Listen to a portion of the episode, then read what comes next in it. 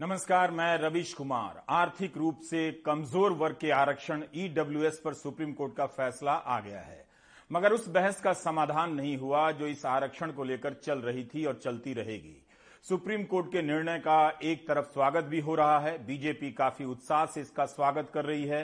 कांग्रेस भी कर रही है। तो दूसरी तरफ़ कई सामाजिक कार्यकर्ता इसे लेकर नाराज़ हैं, आलोचना कर रहे हैं। इसकी बहस फिर से घूम फिरकर राजनीति के उसी घेरे में पहुँच गई है। जहाँ हर कोई अपने अपने वोट के हिसाब से चुप हो जाता है या थोड़ा बहुत बोल रहा है। आरक्षण का मकसद उसकी परिभाषा और अन्य मसले पीछे छूट गए हैं। वैसे राजनीतिक तौर पर भी यह मसला नहीं था, क्योंकि किसी ने इसे लेकर जनता के बीच व्यापक रूप से मुद्दा नहीं बनाया।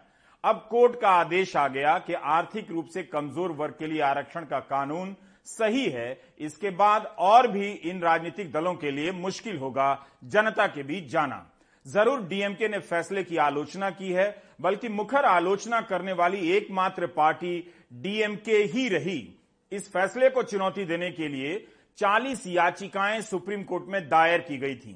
आज पाँच जजों की संविधान पीठ ने फैसला दे दिया कि आर्थिक रूप से आरक्षण का फैसला सही है और यह संविधान के आधारभूत ढांचे में कोई बदलाव नहीं करता। पाँच सदस्यों की बेंच के तीन सदस्यों ने आरक्षण के पक्ष में फैसला दिया, लेकिन दो सदस्यों ने इस आरक्षण को गलत बताया है। जस्टिस यू यू ललित और जस्टिस एस रविंद्र भट्ट ने कहा कि आर्थिक रूप से कमज़ोर तबके को आरक्षण देना गलत है। Justice Dinesh Maheshwari, justice J B Pardiwala और जस्टिस बेला एम त्रिवेदी ने आर्थिक रूप से कमज़ोर वर्ग के आरक्षण के फैसले को सही माना है। जस्टिस दिनेश माहेश्वरी ने कहा कि ईडब्ल्यूएस पर आरक्षण भारत के संविधान के बुनियादी ढांचे का उल्लंघन नहीं करता है। ईडब्ल्यूएस आरक्षण प्राप्त करने से वर्गों का बहिष्करण, समानता का उल्लंघन नहीं होता है। इसलिए ईडब्ल्यूएस आरक्षण संविधान के किसी प्रावधान का उल्लंघन नहीं करता। जस्टिस बेला त्रिवेदी ने कहा कि ईडब्ल्यूएस को भेदभावपूर्ण नहीं माना जा सकता है।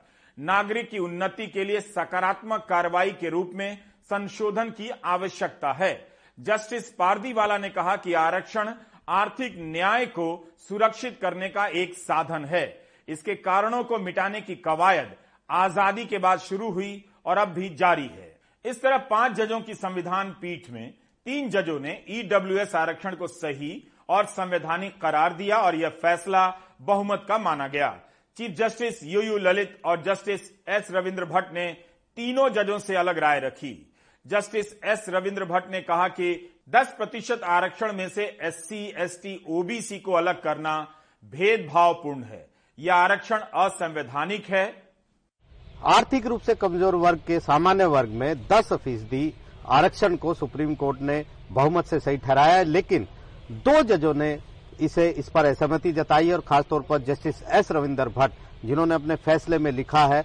उन्होंने काफ़ी बड़ी बातें इस फैसले में लिखी और कहा है कि आर्थिक मानदंड पर आर्थिक आधार पर आरक्षण को मंजूरी दी जा सकती है लेकिन अगर ऐसे आरक्षण में एक वर्ग के साथ भेदभाव किया जाता है यानी एससी, एसटी और ओबीसी वर्ग के साथ उनको शामिल नहीं किया जाता उनका बहिष्कार किया जाता है तो ये पूरी तरह से भेदभावपूर्ण है और ये साथ ही साथ संविधान की मूल भावना के खिलाफ भी है। उन्होंने ये भी कहा है कि जिस तरीके से सरकार ने 2019 के इस संशोधन में एससी, एसटी और ओबीसी को बाहर कर दिया और सिर्फ़ सामान्य वर्ग के आर्थिक रूप से कमज़ोर लोगों को आरक्षण दिया है वो भविष्य के लिए भी ठीक नहीं है और ना ही ऐसा कभी सोचा गया था ये उन्होंने कहा है। और इसके साथ साथ आंकड़े भी उन्होंने यहाँ पर दिए हैं। सिनो कमेटी की रिपोर्ट जो 2010 में आई थी, इसके अलावा 2001 के के, की जो जनगणना थी और 2004-5 के जो आंकड़े थे, उनके आधार पर ये साबित करने की कोशिश की है। उन्होंने बताया कि किस तरीके से इस देश में जो है वो गरीबी रेखा से उस समय के नीचे रहने वाले लोग 31.7 करोड़ लोग थे, जिनमें से सात पॉइंट चौहत्तर करोड़ लोग एससी से संबंधित थे, यानी अनुसूचित जाति से संबंधित थे सवा चार करोड़ लोग एसटी समुदाय से थे। इसके अलावा ओबीसी से 18.33 करोड़ लोग शामिल थे। और जबकि सामान्य वर्ग के जो गरीब लोग थे, उस इन आंकड़े के मुताबिक वो सिर्फ़ पाँच पॉइंट पाँच, यानी साढ़े पाँच करोड़ थे। ऐसे में इस संशोधन ने आर्थिक रूप से कमज़ोर अगड़ी जातियों को, सामान्य जातियों के लोगों को तो दस फ़ीसदी आरक्षण दिया है, लेकिन उस आरक्षण में उन जातियों के लोगों को हटा दिया है, बाहर कर दिया है, जो सबसे ज़्यादा गरीब लोग हैं, उन्हीं में सबसे ज़्यादा गरीब लोग हैं, और उन्हीं जातियों को बाहर कर दिया है, और इन जातियों का जो उल्लेख है, वो खुद संविधान में भी किया गया है कि इन जातियों को ज़रूरत है उत्थान के लिए। साथ ही साथ उन्होंने बहुत सारे हवाला भी दिया है, अपने फैसलों का, पुराने फैसलों का भी हवाला दिया है, और कहा है कि 50 फ़ीसदी की जो सीमा पार की गई है। इस पर भी ध्यान देना चाहिए। इस पर एक बार डिबेट की ज़रूरत है क्योंकि पहले उन्नीस सौ चौरानवे में यही चुनौतियाँ दी गई थी कि 50 फ़ीसदी से ऊपर नहीं जा सकता और सुप्रीम कोर्ट का फैसला भी यही है। सुप्रीम कोर्ट ने आ, में जस्टिस भट्ट ने आ, ये भी कहा है कि आप आ, किस आधार पर आप वर्गीकरण के आधार पर असमानता बना दी है। अगर आप समानता का जो सिद्धांत है वो ये कहता है कि सबके कानून के समझ सब समान होंगे और समान रोज़गार के अवसर होंगे। लेकिन यहाँ पर एससी, एसटी और ओबीसी के लोगों को सिर्फ़ इस आधार पर बाहर कर दिया गया है। वो भले ही गरीब हों लेकिन उन्हें अलग से लाभ मिल रहा है इसलिए उनको इस आरक्षण में लाभ नहीं मिलेगा।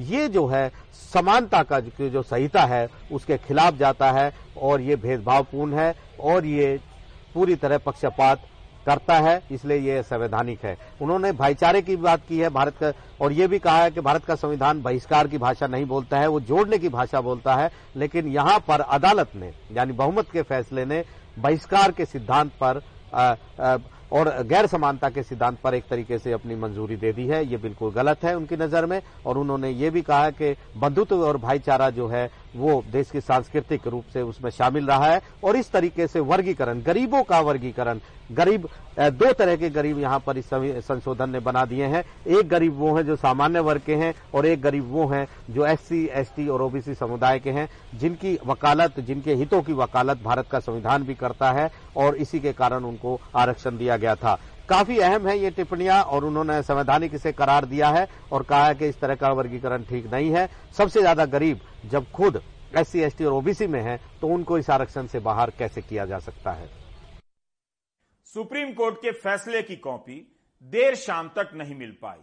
बेहतर है पूरा फैसला पढ़ने के बाद ही, फैसले के संदर्भों को समझने के बाद ही इसका विश्लेषण किया जाए। इसलिए आज के कार्यक्रम में इस बात का ध्यान रखा जाना चाहिए कि फैसले की तमाम महत्वपूर्ण बातें नहीं भी हो सकती हैं। जनवरी 2019 में मोदी सरकार ने संविधान में 103वां संशोधन कर आर्थिक रूप से कमज़ोर तबके के लिए 10 प्रतिशत आरक्षण की व्यवस्था कर दी। इस आरक्षण को लेकर संवैधानिक स्तर पर भी सवाल उठे और जातिगत भेदभाव की सामाजिक सच्चाई को लेकर भी। लेकिन इस फैसले के बाद हुए लोकसभा और इस साल के यूपी चुनाव के नतीजों को आधार माने तो ज़मीन पर इसका वैसा विरोध नहीं लगता है। बीजेपी को भारी जीत नहीं मिलती। अगर पहले से आरक्षण पा रही जातियाँ और 2019 के बाद से ईडब्ल्यूएस आरक्षण पाने वाली जातियों में कोई राजनीतिक टकराव होता। दूसरी तरफ़ सामाजिक न्याय की राजनीति से जुड़े दल और नेता इस मसले पर बंट गए। कुछ की संसद में ताकत भी नहीं थी तो कुछ ने संसद के बाहर भी बोलने का साहस नहीं दिखाया। आज जनता दल यूनाइटेड के नेता केसी त्यागी ने कहा कि बिहार में तो नीतीश कुमार ने सवर्ण आयोग का गठन किया था। कर्पूरी ठाकुर ने बिहार विधानसभा में प्रस्ताव रखा कि सामान्य वर्ग के गरीब लोगों के लिए आरक्षण हो जिसके कारण कर्पूरी ठाकुर की सरकार ही चली गई थी। नहीं हम तो इस मूव के प्राइव मूवर से हम्म। हमारे नेता स्वर्गीय कर्पूरी ठाकुर ने बिहार विधानसभा में 1978 में इस आशय का प्रस्ताव रखा था हम्म। और इसका आधार था मुंगेरी हम्म। लाल जो मुंगेरी लाल जो कमीशन बना था उसमें इसकी रिकमेंडेशन थी और मैं इसको दर्ज कराना चाहता हूँ हम्म। कि इसमें सामान्य वर्ग के गरीब लोगों के लिए आरक्षण की व्यवस्था थी और जिसके रहते कर्पूरी ठाकुर जी की सरकार भी चली गई थी नंबर वन हम्म। नंबर टू जब हम उन्नीस नब्बे में जब मंडल कमीशन की अनुशंसाएँ लागू की गई थी हम्म। खूब उसका विरोध हुआ था लेकिन हमारे नेता वीपी सिंह जी ने 10 प्रतिशत के आरक्षण की व्यवस्था इन कमज़ोर वर्गों के जो सामान्य वर्ग के लोग हैं उसके लिए घोषणा की थी हम्म। नंबर तीन श्री नीतीश कुमार के नेतृत्व में बिहार में स्वर्ण आयोग का गठन किया गया था हम्म। जिसकी recommendation in weaker economically weaker section के लोगों के लिए थी। हम्म। और उसका उसका प्रस्ताव हम लोगों ने किया था विधानसभा से। तो हम तो इसके प्राइम मूवर हैं और हमें प्रसन्नता है कि सुप्रीम कोर्ट ने आज उस पर मोहर लगाई है और सभी को इसका स्वागत इसलिए करना चाहिए कि अदालतों के फैसले पर टीका टिप्पणी करने के रिवाज कम। जो कुछ लोग अब नए तरीके से आर्थिक आधार पर सभी वर्गों के लिए आरक्षण की व्यवस्था चाहते हैं। वो मानसिक तौर पर बीमार हैं और पूरी संवैधानिक व्यवस्थाओं को वो बदल करके देश को गृह युद्ध की तरफ़ ले जाना चाहते हैं। इसी तरह बसपा नेता मायावती भी सामान्य वर्ग के लिए आर्थिक आधार पर आरक्षण की वकालत करती रही हैं।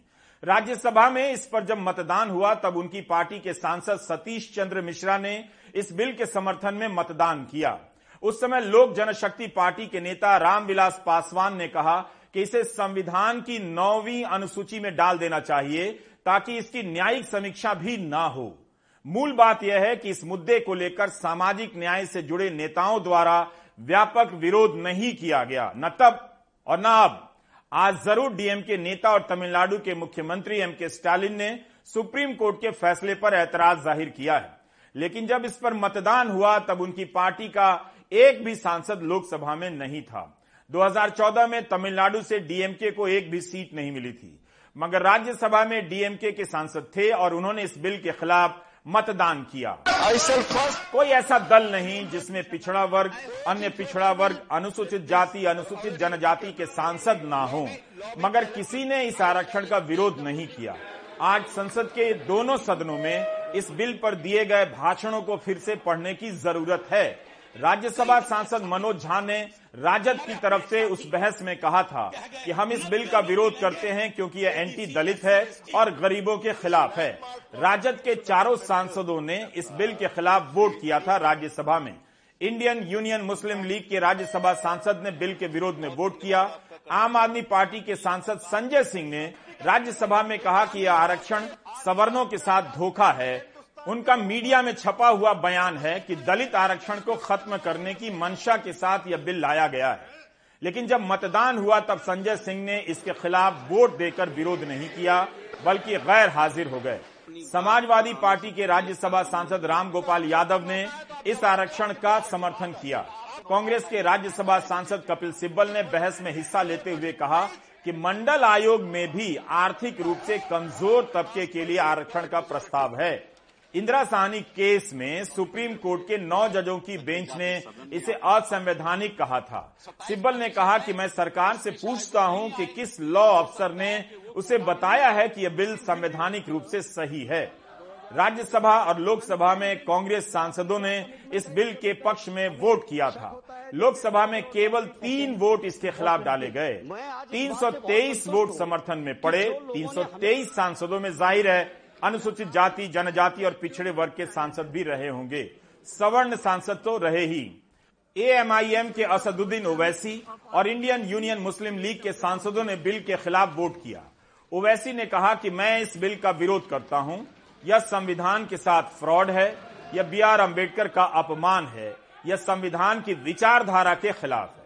लोक जनशक्ति पार्टी समाजवादी पार्टी ने लोकसभा में समर्थन किया था। लोकसभा में जब बहस हो रही थी तब अरुण जेटली ने कांग्रेस पार्टी का घोषणा पत्र पढ़कर बताया कि कांग्रेस ने भी लिखा है कि गरीब सवर्णों को आरक्षण देने का रास्ता निकालेंगे।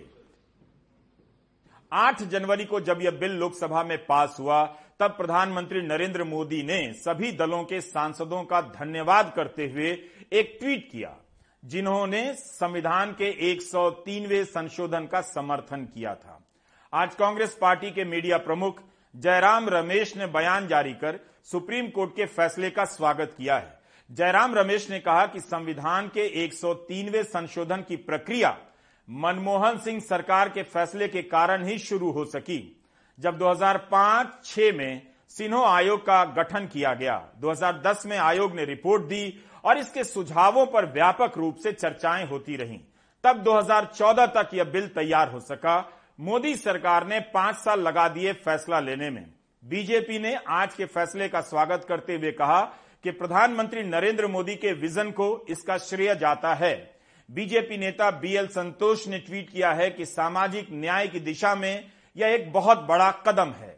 सुप्रीम कोर्ट के निर्णय के साथ जो संविधान को मानने वाले लोग हैं वो सब उनको मानने को तैयार है सुप्रीम कोर्ट ने जो वर्डिक्ट दिया है उसका हम सम्मान करते हैं सर्वप्रथम तो मैं समझता हूँ उन्नीस सौ बावन से लेकर अब तक जब कभी स्प्लिट वर्डिक्ट आता है ना तो उसमें इंटरप्रिटेशन और इंटरवेंशन की संभावनाएँ खुली होती है हम्म।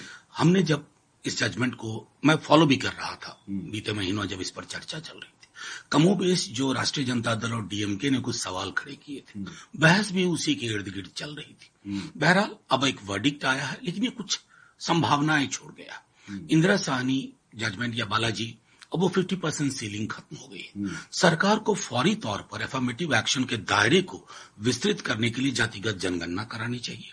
और उन आंकड़ों के आधार पर उन वैज्ञानिक आंकड़ों के आधार पर अब जब सीलिंग नहीं है तो आनुपातिक दृष्टिकोण से प्रतिनिधित्व को बढ़ाना चाहिए। परिभाषाओं में और इरादों में ज़रूर आरक्षण सामाजिक न्याय का ज़रिया है, लेकिन चुनाव जीतने की राजनीति ने सामाजिक न्याय की परिभाषा से आरक्षण को बाहर कर दिया है। आरक्षण गरीबी उन्मूलन कार्यक्रम नहीं है, यह इसलिए कहा जाता है क्योंकि गरीबी दूर करने के लिए कई तरह की योजनाएँ चलती ही रहती हैं। छात्रवृत्तियाँ होती हैं, सब्सिडी होती है आरक्षण उनके लिए है जिनके साथ ऐतिहासिक रूप से सामाजिक स्तर पर भेदभाव हुआ है और वह भेदभाव आज भी हो रहा है। उन्हें संपत्ति में कोई अधिकार नहीं मिला, सामाजिक हैसियत नहीं मिली, इसलिए उन्हें सामाजिक बराबरी और सम्मान के स्तर पर लाने के लिए आरक्षण की व्यवस्था लाई गई। सोशल मीडिया पर इसकी बहस एक दूसरे को ताने मारने में उलझ जाती है। पहले जिन्हें आरक्षण मिला, उन्हें मेरिट के नाम पर चिढ़ाया गया तो अब ईडब्ल्यूएस का आरक्षण मिल गया है तो उन्हें सुदामा कोटा बोलकर चिढ़ाया जा रहा है। लेकिन यह तय हो गया कि अगर आरक्षण मिले तो सब आगे बढ़कर ले लेंगे। आरक्षण की अवधारणा का विरोध नहीं करेंगे। सारा विरोध इसके मिलने तक ही है। मिलते ही आरक्षण अच्छा हो जाता है। आज आरक्षण का दायरा बड़ा हो गया, और जहाँ लागू होना है, उसका दायरा सिमट गया है। सरकारी नौकरियाँ ठेके की हो गई हैं, और खत्म भी हो गई हैं। पेंशन समाप्त हो गई है। 2018 में राजनीतिक चिंतक सुहास पलसीकर ने इंडियन एक्सप्रेस में इन कारणों पर विस्तार से एक लेख लिखा है। आपको याद होगा, गुजरात में पटेल आरक्षण का मसला कितना उग्र हो गया था। हिंसा भड़क गई और मंत्री तक अपने घर में असुरक्षित महसूस करने लगे। उस समय लगा कि यह आंदोलन गुजरात में बीजेपी की जड़ें कमज़ोर कर देगा। मगर ऐसा कुछ भी नहीं हुआ। पटेल आंदोलन का नेतृत्व कर रहे हार्दिक पटेल कांग्रेस में गए और अब तो बीजेपी में आ गए हैं। इतने हिंसक आंदोलन के बाद भी बीजेपी पटेल आरक्षण की मांग के आगे नहीं झुकी और इस बार के चुनाव में यह मांग इतनी कमज़ोर पड़ चुकी है कि कोई मुख्य रूप से इसकी चर्चा तक नहीं कर रहा। इसी तरह महाराष्ट्र में मराठा आरक्षण का मसला जब सड़कों पर उतरा तो राजनीतिक दलों के होश उड़ गए। यहाँ गुजरात से अलग बीजेपी ने मराठा आरक्षण की बात मान ली। देवेंद्र फडणवीस ने आरक्षण का ऐलान कर दिया। इस साल मई में सुप्रीम कोर्ट की पाँच जजों की बेंच ने इस फैसले को रद्द कर दिया। इस आधार पर कि 50 प्रतिशत से ज़्यादा आरक्षण नहीं दिया जा सकता। खैर, राजनीतिक चिंतक सुहास पलसिकर ने गुजरात और महाराष्ट्र के आरक्षण आंदोलन के हवाले से बताना चाहा है कि 60 से लेकर 1980 के दशक के बीच सामाजिक व्यवस्था में भेदभाव के कारण आरक्षण की मांग ज़ोर पकड़ रही थी। लेकिन आज विकास की नीतियों में भेदभाव और उससे पैदा हुए असमानता के कारण आरक्षण की नई मांग को ताकत मिल रही है। पटेल और मराठा सहित कई समुदाय आर्थिक आधार पर आरक्षण मांग रहे हैं। इन दिनों आरक्षण पाने का सबसे सशक्त तरीका यह हो गया है कि किसी समुदाय के पास राजनीतिक समर्थन या उसकी संख्या कितनी है संख्या और सीट के कारण दावे किए जा रहे हैं और आरक्षण दिया जा रहा है। कर्नाटक में लिंगायत भी आरक्षण मांगने लगे, जिसके आधार को एक आयोग ने ठुकरा भी दिया था। सुहास पलसीकर का एक तर्क नोट किया जाना चाहिए कि लोकतंत्र में स्वाभाविक है कि अलग अलग समूह रैलियों के ज़रिए दावेदारी करेंगे, लेकिन हमने किसी समुदाय की राजनीतिक ताकत और उनके पिछड़े होने की दावेदारी को एक दूसरे में मिला दिया है। अगर ताकत है आपके पास तो आप खुद को पिछड़ा घोषित करवा सकते हैं और आरक्षण ले सकते हैं। इस स्थिति के कारण ही आरक्षण को लेकर जो बहस हो रही है, उसके जो आधार रहे हैं वो सब अब बदल गए हैं। सरकारी नौकरियाँ नहीं है। ईडब्ल्यूएस के विधेयक के समय सभी ने यह भी कहा, लेकिन नौकरी तो प्राइवेट में भी नहीं है। लिहाजा सरकारी नौकरियों पर दबाव बढ़ना ही था और उसमें हिस्सेदारी की मांग भी। इस दिशा में आगे और बहस करने के लिए आप चाहें तो समाजशास्त्री सतीश देश पांडे का एक लेख पढ़ सकते हैं, जो 7 जनवरी 2021 के द हिंदू में छपा था। सतीश देश पांडे ने लिखा है कि अपर कास्ट की विचारधारा में, सोच में एससी एसटी ओबीसी को कोटा दिया जाना गलत है, अनुचित है। लेकिन अपर कास्ट को कोटा मिले तो वही कोटा सही है। आर्थिक रूप से कमज़ोर तबके को कोटा मिलना चाहिए। अलग अलग रूपों में ऊँची जातियों को जो कोटा मिला हुआ है, वह दिखाई भी नहीं देता, दिखाया भी नहीं जाता। उन्होंने एक उदाहरण दिया है कि उनकी यूनिवर्सिटी में एमएससी में एडमिशन के लिए तय हुआ कि उस यूनिवर्सिटी के छात्रों के लिए 50 परसेंट सीट रिज़र्व होगी। यह भी एक तरह का कोटा है, मगर किसी को दिखा नहीं, किसी ने विरोध नहीं किया। देश पांडे का कहना है कि कोटा और मेरिट एक दूसरे के खिलाफ नहीं है। आरक्षित सीटों में भी भयंकर प्रतिस्पर्धा है। बिना मेरिट के, बिना अधिक नंबर के कोटा की सीट हासिल नहीं कर सकते। लेकिन महँगे प्राइवेट स्कूल और कोचिंग संस्थानों की सीटें तो केवल पैसे वालों के लिए होती हैं। मेरिट में कई चीज़ें शामिल होती हैं। योग्यता के अलावा प्रयास भी है और सामाजिक पूंजी भी जो पीढ़ियों से बनती है। सामाजिक पूंजी का बड़ा रोल होता है। मेरिट एक तरह से अपर कास्ट के लिए कोड वर्ड है कि यह केवल उन्हीं के पास है। लेकिन यह धारणा तो कब की ध्वस्त हो चुकी है? आरक्षित वर्गों के छात्र इतने अधिक नंबर ला रहे हैं कि अनारक्षित श्रेणी में दावेदारी करने लग जा रहे हैं। लेकिन उनकी इस प्रतिभा को स्वीकार नहीं किया जाता, बल्कि रोकने के उपाय निकाले जाते हैं। सतीश देश पांडे का निष्कर्ष है कि ईडब्ल्यूएस आरक्षण की मांग के साथ मेरिट की सारी दलीलें खोखली नज़र आती हैं। जिस मेरिट के आधार पर आरक्षित वर्ग को टारगेट किया गया, उस हथियार को छोड़कर अपर कास्ट आर्थिक आधार पर अपने लिए आरक्षण को गले लगा रहा है। हमने शब्दशः अनुवाद नहीं किया है, बल्कि सार संक्षेप पेश किया है। इसका समाधान अवसरों के विस्तार में है। सरकारी नौकरियों का स्वरूप बदल चुका है। उस हिसाब से इस समस्या को देखेंगे तो स्थिति निराशाजनक है।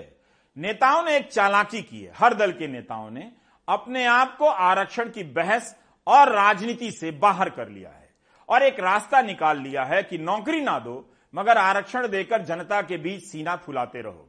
मगर यह कब तक चलेगा? हर तबके के नौजवान, हर जाति के नौजवान सरकारी परीक्षा का गजट पत्र लेकर पत्रकारों के पीछे भटक रहे हैं कि उनकी नौकरी अचानक खत्म कर दी गई पाँच साल से सेवाएँ दे रहे थे, अचानक सरकार ने बाहर कर दिया। तो पाँच साल हो गए परीक्षा को दिए हुए। अभी तक परिणाम नहीं आए और नियुक्ति पत्र नहीं मिला। इस तरह के सवालों के साथ हर जाति और धर्म के छात्र भटक रहे ऐसे छात्रों के संघर्ष हमारी नज़रों से ओझल कर दिए जाते हैं।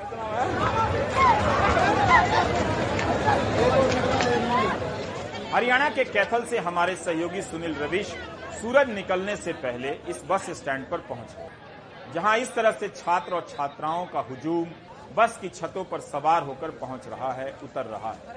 इन सभी को परीक्षा में शामिल होना है। आरक्षण को लेकर होने वाली बहसों के यथार्थ से दूर यह भी एक बड़ा यथार्थ है। हरियाणा में शनिवार और रविवार को ग्रुप सी और डी की नौकरियों के लिए एक पात्रता परीक्षा करवाई गई। जिसमें करीब दस लाख अठहत्तर हज़ार परीक्षार्थियों ने हिस्सा लिया। गनीमत है कि हरियाणा सरकार ने करीब पंद्रह हज़ार चार सौ बसों की व्यवस्था की थी और मुफ़्त इंतज़ाम किया था। इसके बाद भी दस लाख छात्रों की आगे यह संख्या और सुविधा कम ही पड़ गई। ये पात्रता परीक्षा है वैसे। कितने सीटों की वैकेंसी है, इसकी घोषणा अभी नहीं हुई है। छात्रों को अपने ही राज्य में पात्रता परीक्षा के लिए 100-200 किलोमीटर की यात्राएँ करनी पड़ रही हैं। इस सेंटर से उस सेंटर तक भटकना पड़ा। क्या ये परीक्षाएँ अपने अपने ज़िले में नहीं हो सकती थी? सरकार तो सभी जिलों में है तो अपने ज़िले में क्यों नहीं व्यवस्था हो सकती थी? हरियाणा के मुख्यमंत्री मनोहर लाल खट्टर ने 23 सितंबर 2019 में परीक्षा भर्ती में अव्यवस्था को देखते हुए वादा भी किया था कि आगामी परीक्षा आसपास के जिलों में ही आयोजित करवाई जाएगी। उस समय हरियाणा में 2019 में चुनाव होने थे। उस वादे का क्या हुआ? क्यों ये छात्र इस तरह से बसों की यात्राएँ कर रहे हैं? हरियाणा में 22 ज़िले हैं, केवल 17 जिलों में ही परीक्षाएँ हुई। पाँच जिलों में नकल माफियाओं का ऐसा ज़ोर था कि सरकार ने वहाँ परीक्षा नहीं कराई, उन्हें ब्लैकलिस्ट कर दिया। या तो एक तरह से सरकार की भी हार है। पाँच जिलों को ब्लैकलिस्ट तब भी करना पड़ा जब सरकार ने अलग अलग समय में नकल करवाने के आरोप में 771 लोगों को जेल में बंद किया हुआ। 23 सितंबर 2019 को हमने प्राइम टाइम में दिखाया भी था कि हरियाणा में क्लर्क भर्ती परीक्षा हुई। उस भर्ती परीक्षा में यात्रा के दौरान करीब 10 से ज़्यादा युवाओं की मौत हो गई थी। कैथल के सुभाष का घर उजड़ गया। उनके दोनों बेटों की सड़क दुर्घटनाओं में मौत हो गई। हरियाणा में बेरोजगारी दर बहुत ज़्यादा है। 2019 से 22 के बीच क्या सुधार हुआ है, छात्रों की ये भीड़ बहुत कुछ बता रही है। ये सफ़र बहुत ही तंग रहा। एटलीस्ट लड़कियाँ बहुत ही ज़्यादा परेशान हो रही थी। उन्हें कोई फैसिलिटी नहीं है। बेचारी इतनी दूर से आ रही हैं। कोई बाप को लेके आ रही, कोई भाई को, कोई अपने पति के साथ आ रही है।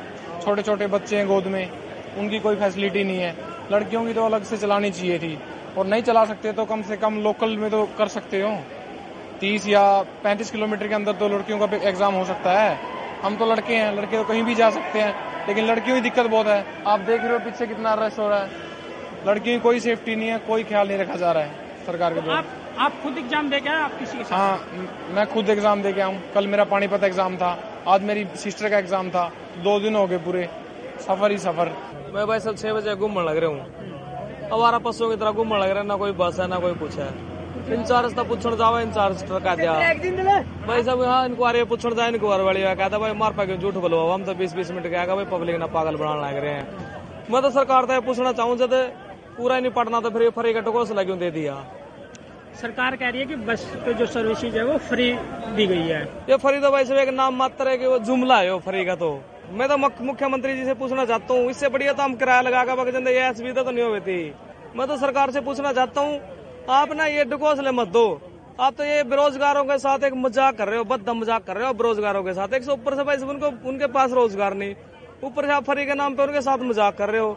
किसी बच्ची का पेरेंट्स नहीं तो किल्ली कैसे जाएगी, सर? अब छह बजे मैं कैथल में खड़ा हूँ, अब पानीपत कैसे जाएँगे बचाओ बताओ। हमारे दो बच्चे गुड़गांव में पलवल में गए हुए हैं, गुड़िया हैं वो भी, वो वहाँ से कैसे आएँगे, बताओ, इस टाइम यहाँ पर।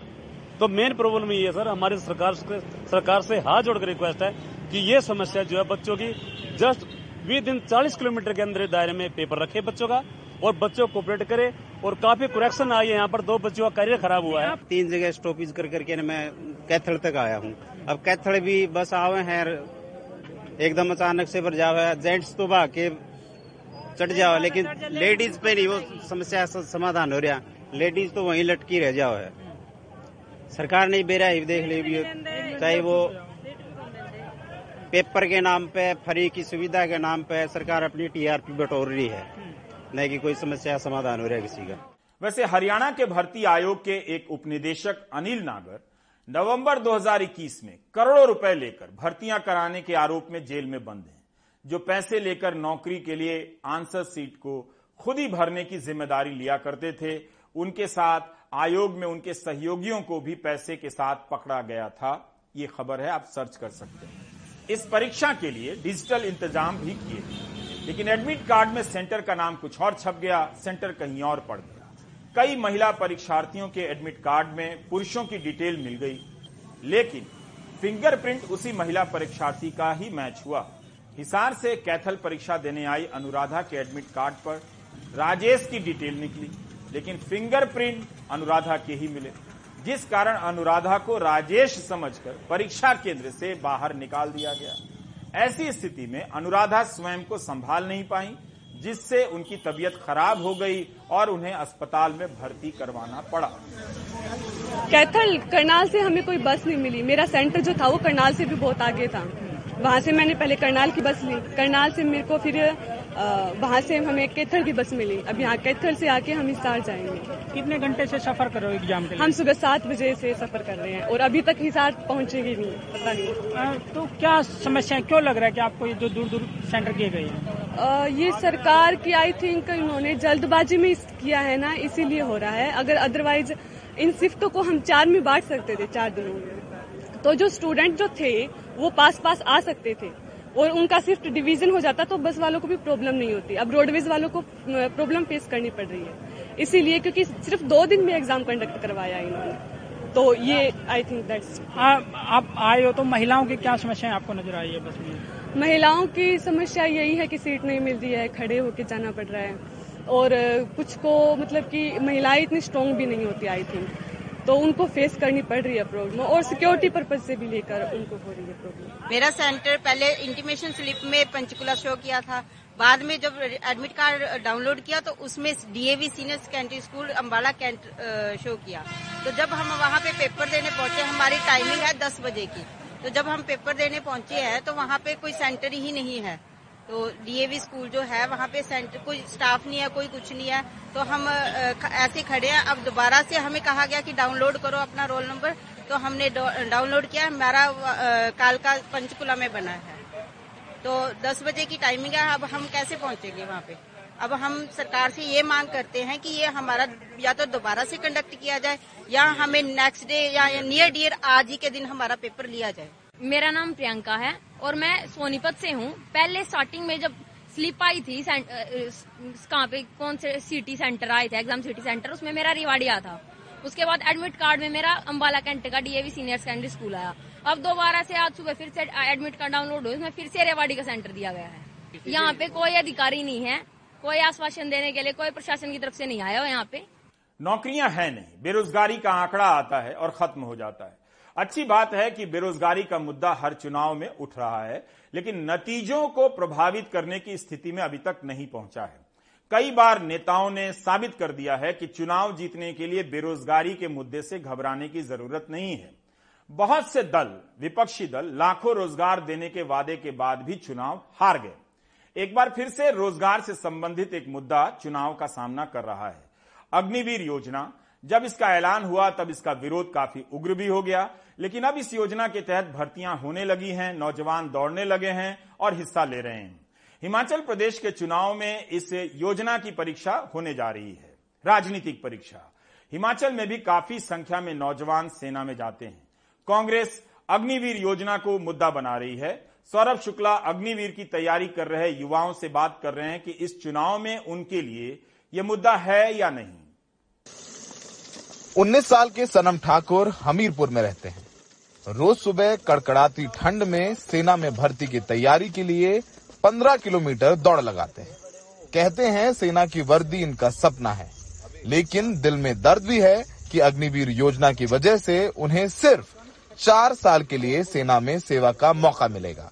सनम ठाकुर इस बार पहली बार वोट डालेंगे, लेकिन अग्निवीर योजना की वजह से बीजेपी से बेहद नाराज़ हैं। बहुत हद तक है हमारे अंदर की चार सालों के लिए कर दिया है। इसका कुछ तो मतलब बच्चे करेंगे ही करेंगे सर। तो सरकार बदली भी जा सकती है और नहीं भी अब क्या हो आपको लगता है कि वोट के ज़रिए सरकार बदल भी सकते हैं। अग्निवीर योजना को लेकर लोगों के जहन में युवाओं के जहन में थोड़ी सी नाराज़गी। सर थोड़ी नहीं बहुत है सर। बहुत है। चार साल से चार साल होते गया है। चार सालों का तो पता ही नहीं चलता है। सिर्फ़ सनम ही नहीं यहाँ सेना की तैयारी कर रहे ज़्यादातर नौजवान। अग्निवीर योजना को लेकर वोट से चोट देने की तैयारी कर रहे हैं। मैं यही गाँव है आपका हमीरपुर में? हाँ। सुबह तैयारी करते हो रोज मेहनत करते हो? हाँ, मैं तो तीन टाइम आता हूँ ना। तीन टाइम आते हो? हाँ। क्या सपने हैं? सेना में जाना है? हाँ सेना में जाना है। चुनाव में जब वोट डालने जाओगे क्या रहेगा जहन में? अग्निवीर योजना को लेकर कुछ नाराज़गी है? हाँ। सोच के जाओगे वोट डालने के लिए? हाँ बहुत नाराज़गी है सर। बहुत गलत हुआ सर इतना। बहुत गलत हो वोट के ज़रिए आपके घर वाले क्या करेंगे? आप क्या करेंगे? विरुद्ध सर पूरे। इस बार थोड़ा सोचा है कि मतलब अग्निवीर वाला जो सिस्टम किया वो अच्छा नहीं लग रहा तो सरकार थोड़ी चेंज होनी चाहिए इस बार। चेंज होनी चाहिए इस बार लगता है आपको। कांग्रेस भी युवाओं की नाराज़गी को भांप रही है। यही वजह है कि प्रियंका गांधी अपनी हर रैली में अग्निवीर योजना को लेकर बीजेपी पर निशाना साध रहे हैं। अग्निवीर को देखिए कैसा स्कीम है। आप जानते होंगे। आप माताएँ अपने बेटों को भेजते हैं सरहद पे, देश की रखवाली करने के लिए। और ये लोग क्या कर रहे हैं? सेना को ठेके पे दे रहे हैं। कह रहे हैं कि सेना की जो भर्ती है, वो भी ठेके पे होगी। चार साल बाद पचहत्तर प्रतिशत लड़के वापस आ जाएँगे। फिर क्या करेंगे? किसी के ऑफ़िस में काम करेंगे, कहीं नौकरी ढूंढते हुए भटकेंगे? बीजेपी युवाओं का असंतोष समझती है। शायद यही वजह है कि हिमाचल के चुनाव प्रचार में मुख्यमंत्री जयराम ठाकुर या दूसरे बड़े नेता अग्निवीर योजना की बात ही नहीं कर रहे। प्रियंका गांधी का हिमाचल में स्वागत है, लेकिन वो हिमाचल में सिर्फ़ अपना स्वार्थ सिद्ध करने के लिए आए हैं। वो एक पॉलिटिकल टूरिस्ट की तरह आते हैं। उनको जो ज़मीन की हकीकत है ग्राउंड की रियलिटी है, उसके बारे में कोई ज्ञान नहीं है। अग्निवीर प्रदेश के युवाओं को सही डायरेक्शन देने के लिए एक बहुत ही अच्छी स्कीम है। लेकिन कांग्रेस को आज बिल्कुल बैंकरप्ट एक पार्टी हो चुकी है, क्योंकि उनको न नियत है किसी प्रदेश को सही डायरेक्शन में ले जाने की, न देश को आगे ले जाने में। आज वो सिर्फ़ गुमराह करने की राजनीति करते हैं। हिमाचल में न आईटी कंपनियाँ हैं न बहुत बड़े उद्योग। यही वजह है कि युवा नाराज़ हैं पर फिर भी चार साल के लिए ही सही सेना में भर्ती होना चाहते हैं क्योंकि यहाँ रोज़गार के दूसरे विकल्प ना के बराबर है। चाहे प्रधानमंत्री मोदी हो बीजेपी अध्यक्ष जेपी नड्डा या अमित शाह कश्मीर से 370 हटाने से लेकर राम मंदिर निर्माण तक चर्चा कर रहे हैं और कह रहे हैं कि हमें इन चीज़ों को लेकर के वोट दीजिए। लेकिन अग्निवीर योजना को लेकर के शांत हैं। इतनी बड़ी अग्निवीर योजना, इतना प्रचार प्रसार। बीजेपी कहती है कि नोटबंदी सफल रही क्योंकि लोगों ने यूपी चुनाव जिताया, फिर 2019 का लोकसभा चुनाव जिताया। तो अगर यहाँ के युवा अग्निवीर स्कीम पर वोट देते हैं, बीजेपी हिमाचल में जीतती है तो ठप्पा लग जाएगा कि अग्निवीर स्कीम स्वीकार कर ली युवाओं ने। अगर बीजेपी हार जाती है तो अग्निवीर योजना पर एक बड़ा सवाल भी लगेगा, क्योंकि लोकतंत्र में कोई स्कीम पसंद आई या ना पसंद आई, जनता वोटों से तय करती है। प्रदर्शन करने पर देखा कि अग्निवीर स्कीम में लोगों पर मुकदमे हो गए बच्चों पर। सहयोगी अशोक माले के साथ हमीरपुर हिमाचल प्रदेश से सौरभ शुक्ला, एनडीटीवी इंडिया। नोटबंदी के बाद जब उत्तर प्रदेश में चुनाव हुए, तब बीजेपी को भारी चुनावी सफलता मिली। तब जब कई सारे लोगों की पूंजी बर्बाद हो गई, नौकरियाँ तक चली गईं। डिजिटल करेंसी के चलन की मिसाल दी जाती है कि नोटबंदी के कारण लोग ऑनलाइन लेन देन करने लगे हैं। ऐसा तो दुनिया के और भी देशों में हुआ है। ऑनलाइन लेन देन बढ़ी है। मगर वहाँ तो इसके लिए नोटबंदी नहीं की गई। अभी तक इसके फ़ायदे किसी को समझ नहीं आए। क्यों की गई? भारतीय रिज़र्व बैंक की रिपोर्ट है कि आम जनता के पास नकदी काफ़ी पहुँच गई है। तेरह दशमलव एक आठ लाख करोड़ की नकदी चलन में बढ़ गई है। जब 8 नवंबर 2016 को नोटबंदी लागू की गई, तब 17.7 लाख करोड़ नकदी चलन में थी। 21 अक्टूबर 2022 को यह 30.88 लाख करोड़ हो गई। छह साल में इकहत्तर प्रतिशत से अधिक नकदी चलन में आ गई है। यह तब हुआ जब डिजिटल लेन देन में भी वृद्धि हुई है। क्या काला धन फिर से बनने लगा है? इस सवाल के जवाब के साथ यह भी पूछना होगा कि यह किस आधार पर कहा जाता है कि डिजिटल लेन देन का मतलब काला धन मिट गया है। नोटबंदी का फैसला किस आधार पर लिया गया, उसकी प्रक्रिया क्या थी, आज तक उसे लेकर कोई स्पष्ट जानकारी नहीं है। लेकिन जैसे ही डिजिटल लेन देन का आंकड़ा बढ़ता हुआ दिखाई देता है, सरकार के समर्थक हल्ला मचाने लग जाते हैं कि नोटबंदी सफल हो गई। अब जब रिपोर्ट आई है, रिज़र्व बैंक की रिपोर्ट, कि नोटबंदी के समय की तुलना में नकदी इकहत्तर प्रतिशत से ज़्यादा बढ़ गई है तब क्यों नहीं कोई हल्ला करने आ रहा है? दरअसल सरकार के समर्थकों को पता है कि लोग व्हाट्सएप फॉरवर्ड में ज़्यादा यकीन करने लगे हैं, तथ्यों में नहीं, कारणों में नहीं, सवालों में नहीं। आप ब्रेक ले लीजिए।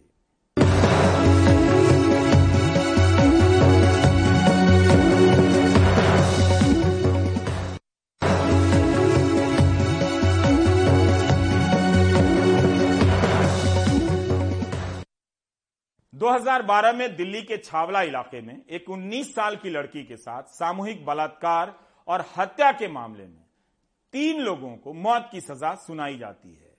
सुप्रीम कोर्ट ने इन्हें रिहा करने के आदेश दे दिए हैं।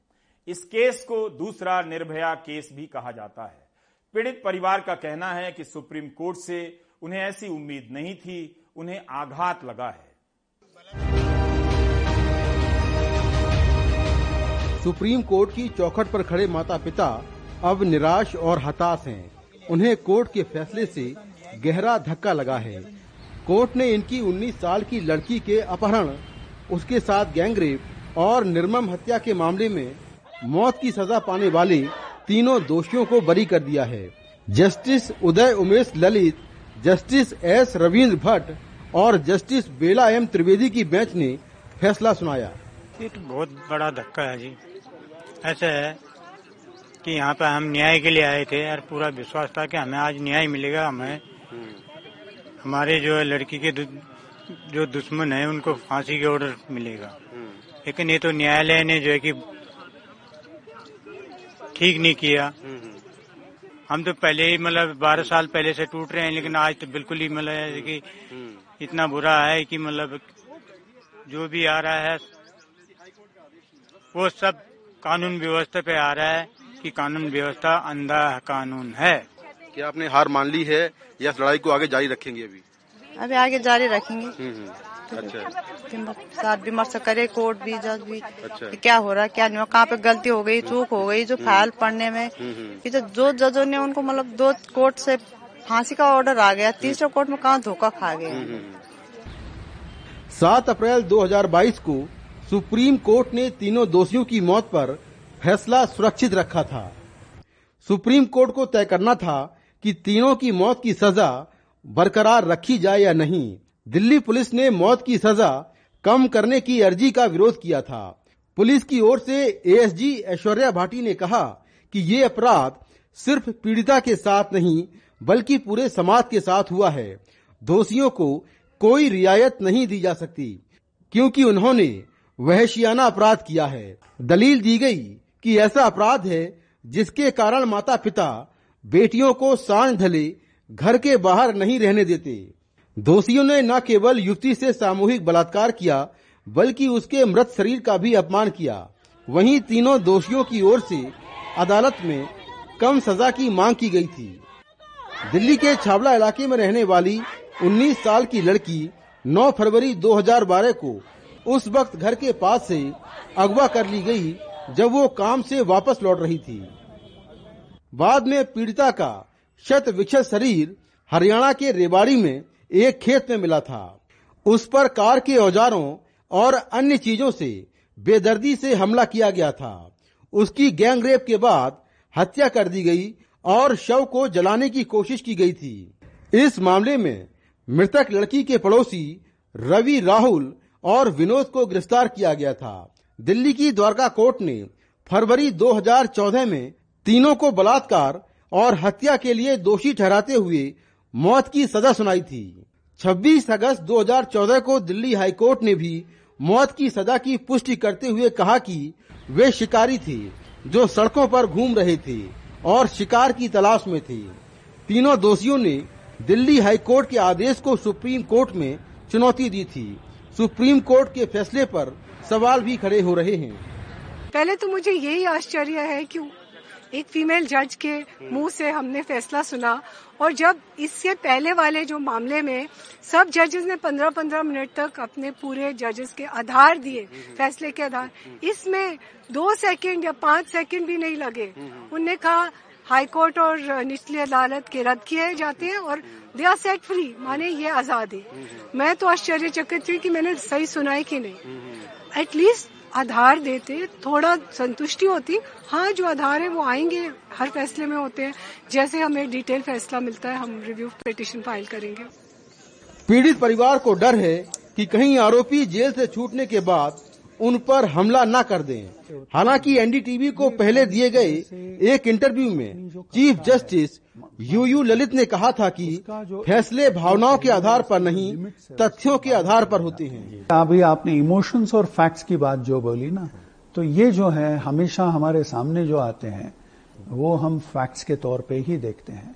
उसके पीछे वाला जो रुख है ना कम्युनिटी हाँ जो इमोशंस है या कम्युनिटी है या किसी का कास्ट है क्रीड है या उसका स्टेशन इन लाइफ है या कोई भी दैट बिकम्स कम्प्लीटली इमटीरियल पिछले दस सालों में पीड़ित परिवार ने इंसाफ के लिए तरह तरह की परेशानियाँ झेली।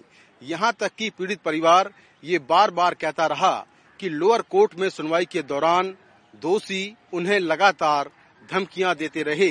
जब लोअर कोर्ट ने दोषियों को मौत की सजा सुनाई, तब दोषी हंस रहे थे। लेकिन ये मामले का एक पहलू है। दूसरा पहलू ये है कि पुलिस की जाँच में ज़रूर कुछ खामियाँ होंगी, जिसके चलते सुप्रीम कोर्ट ने दोषियों की सजा कम करना तो दूर उन्हें बरी कर दिया। नई दिल्ली से कैमरामैन मोहम्मद मुरसलीन और अपने सहयोगी आशीष भार्गव के साथ, मैं मुकेश सिंह सेंगर, एनडीटीवी इंडिया।